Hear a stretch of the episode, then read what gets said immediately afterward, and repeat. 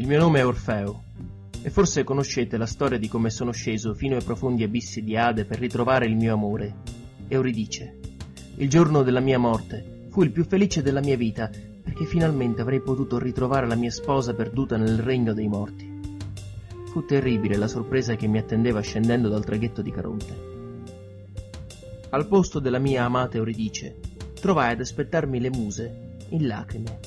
Apollo, geloso del mio talento per la musica e della bellezza della mia Euridice, l'ha portata via per renderla sua messaggera. Il suo compito è di viaggiare nel tempo e nello spazio per portare nel mondo dei vivi degli strumenti da parte del dio del sole in persona. Oggetti che trasmettono un innato talento musicale. Il dolce dono della musica ha però il prezzo amaro della vita. Questa è la storia della mia ricerca.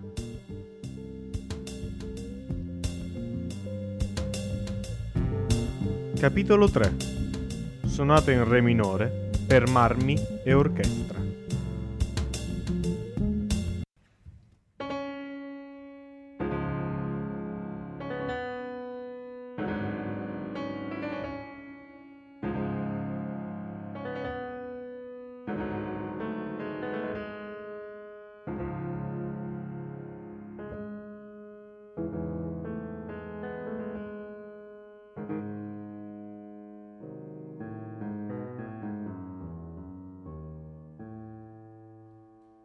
C'è qualcosa che non torna. Salieri a Vienna conosceva la mia storia e sapeva che Euridice è inviata da Apollo a distribuire oggetti magici, prima un flauto, poi dei diapason a forma di forchetta. È nata una congrega di musicisti che si adopera per evitare che questi doni magici causino morti e sofferenze tra i giovani colleghi. Sono strumenti che suonano una nota perfetta, capaci di incantare chi l'ascolta. In Italia ho conosciuto Rossini, un uomo cordiale e pieno di vita, ma solo in apparenza, perché poco dopo il nostro incontro l'ho ritrovato tra le schiere delle anime defunte. Quell'uomo mi ha dato l'impressione di sapere molto di più di quanto mi abbia detto riguardo alla ricerca degli strumenti e soprattutto di Euridice. Però quel furbo è riuscito ad indicarmi il prossimo passo lasciando uno straccetto rosso su una delle porte che dall'Averno conducono al mondo dei vivi. Non resta che varcare questa porta e vedere cosa succede.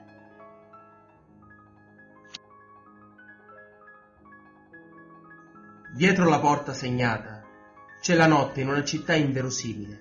È come se una mano divina, come se Ares in persona avesse squarciato il vecchio impianto urbano per costruirne uno nuovo.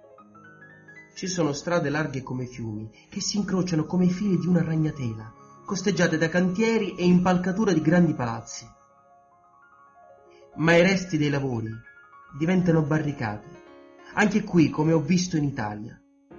Anche qui è in atto una rivolta, e deve essere in atto da parecchio tempo a giudicare dai segni. Nelle piazze vedo gruppi di cittadini radunati in drappelli. Fervono le attività, i comitati gli slogan, e anche qui vedo bandiere rosse sventolare sulla folla. L'indizio di Rossini. Il richiamo alla bandiera rossa è abbastanza evidente. Ora non resta che tramutarlo in un passo avanti. Se Rossini è da quel lato della Cheronte, da questa parte deve aver lasciato un sepolcro. In mancanza di meglio, comincerò da lì. Scopro con una certa facilità che il cimitero degli artisti si chiama Père Lachaise e con tutta probabilità lo troverò lì. Passeggiare nel cimitero, di notte, è lugubre. E lo dice uno che fa avanti e indietro dall'inferno da un bel po'.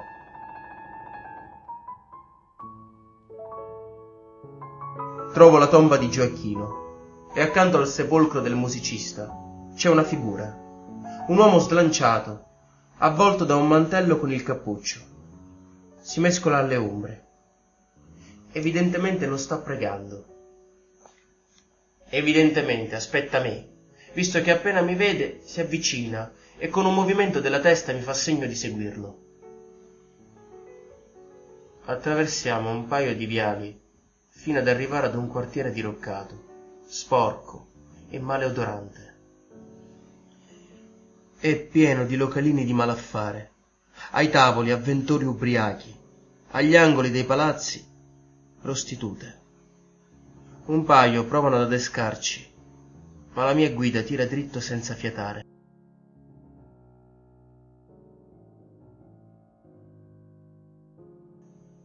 Si ferma di fronte ad un grande portone di una casa dei muri scrostati e macchiati di muffa. Apre. La sorpresa è grande nel vedere anche qui una meravigliosa sala illuminata, splendida e al tempo stesso semplice e magnifica. Un grande salone circolare, al centro del quale, come due ali, salgono a semicerchio due rampe di scale. Tutto attorno alla sala e illuminati a giorno dal grande lampadario sul soffitto, sono ordinatamente disposti dei busti in marmo. Alcuni dei personaggi raffigurati li riconosco.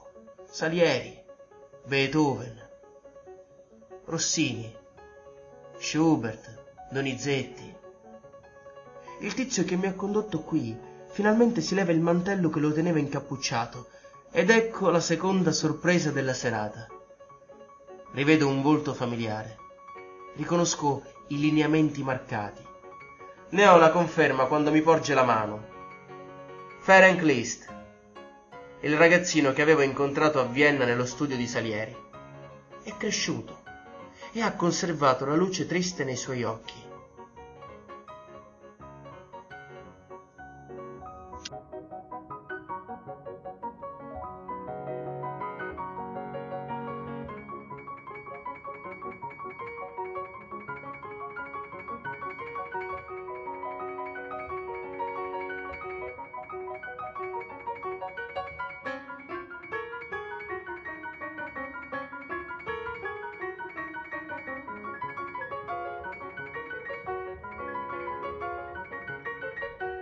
È un piacere rivederti. Il piano di Gioachino ha funzionato benissimo ed eccoti qui. Ho tante cose da raccontarti. Spero che tu abbia voglia e tempo di ascoltarle. Lui ha da raccontare e io sono pieno di domande. Vediamo se si riesce a sciogliere qualche nodo. Mentre scelgo da quale domanda cominciare, il mio ospite mi precede e comincia a spiegare. Qui, come vedi, ci sono le immagini dei nostri amici immortalati nel marmo. Alcuni li hai conosciuti, altri non hai fatto in tempo, se vogliamo dire così. Questo è Vincenzo Bellini, un amico tra gli operisti italiani. Quello è Haydn, del gruppo originario di Vienna. E qui, un ragazzo di grande talento. Saresti stato ammaliato dal suo modo di suonare il pianoforte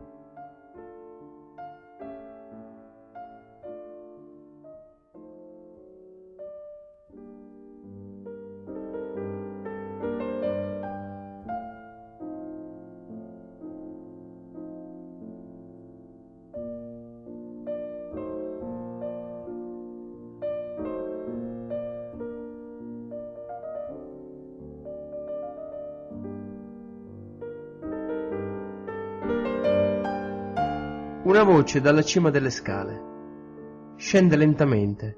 Un uomo dal portamento signorile, barba curata e fronte spaziosa. Tutti ci siamo dati da fare per recuperare i doni preziosi di Euridice.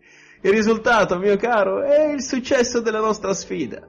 Come puoi vedere, incastonato sotto il busto di alcuni dei presenti colleghi in marmo, c'è un diapaso. Ma io ho la presunzione di darti del tu, di chiamarti amico. Eppure non mi sono ancora presentato. L'uomo è sceso e nel frattempo delle scale mi porge la mano. Il mio nome è Camille Saint-Saëns.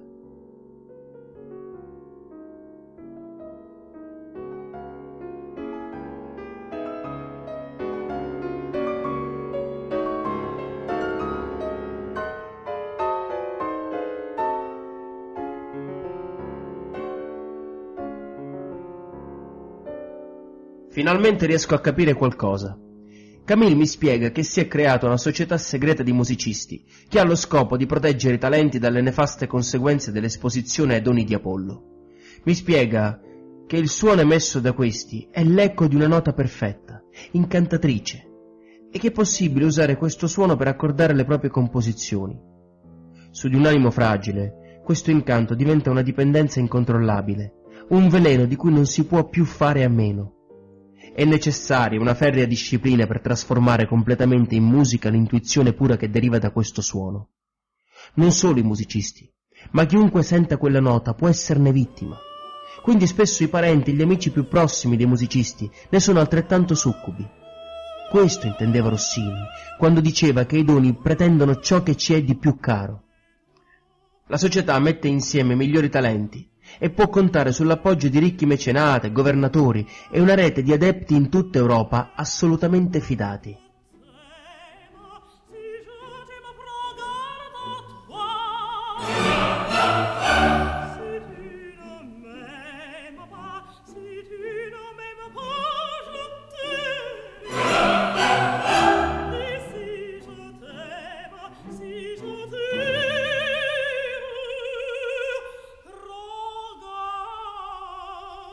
Questi anni abbiamo cercato di rintracciare quei musicisti che presentano i segni del talento prima che siano sedotti da Apollo. Una volta trovati, insegniamo loro a gestire la cosa, a volte con successo. Dall'altro lato questi strumenti esercitano un'attrazione misteriosa e spesso sono i musicisti a trovare noi, raggiungendo Parigi da tutta Europa guidati dagli strumenti. Quello che succede adesso che sono finite le forchette e di capire quali siano i prossimi doni che la tua splendida innamorata porterà su questa terra. Ma abbiamo dei segnali. Indica un ragazzo abbandonato ad un tavolino che beve un liquore verde brillante. Quello è uno dei sospettati. Ha un buon talento e abbastanza disgrazia in casa da metterci in allarme. Qui a Parigi, con la storia della comune cittadina e con il diffondersi dell'assenzio come moda tra i bohemien, è diventato difficile capire chi soffre per i doni e chi per l'alcolismo. Ancor più difficile diventa allontanarsi per approfondire le ricerche verso la fonte.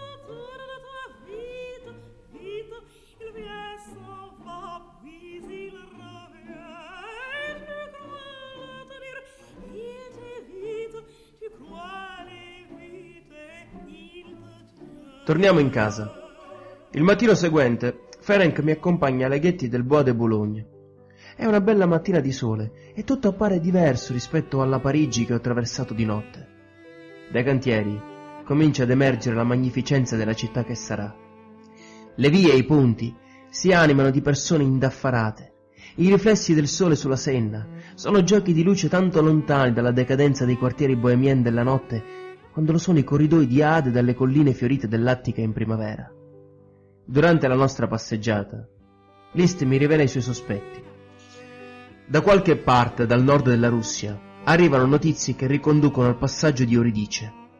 Un uomo è di recente arrivato dal Baltico, portando con sé un talento eccezionale e sul viso troppe rughe per l'età che ha dichiarato di avere.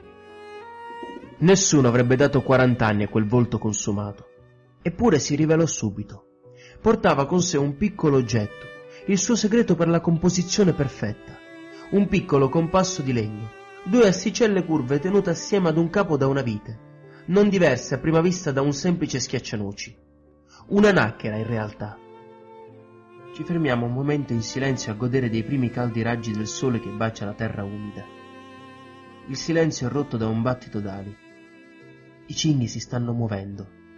Lasciano il loro laghetto, si aggiustano le piume e con eleganza decollano. Lo stormo si alza in volo e gli uccelli assumono la loro formazione a V. Ferenc mi ricorda che per lui e Camille è difficile muoversi da Parigi, ma mi spiega anche che i cigni sono un segno ricorrente e che hanno imparato come me che le coincidenze non sono casuali in questa storia. Hanno bisogno di me per seguirli. Io saluto, mi alzo in volo e seguo la migrazione.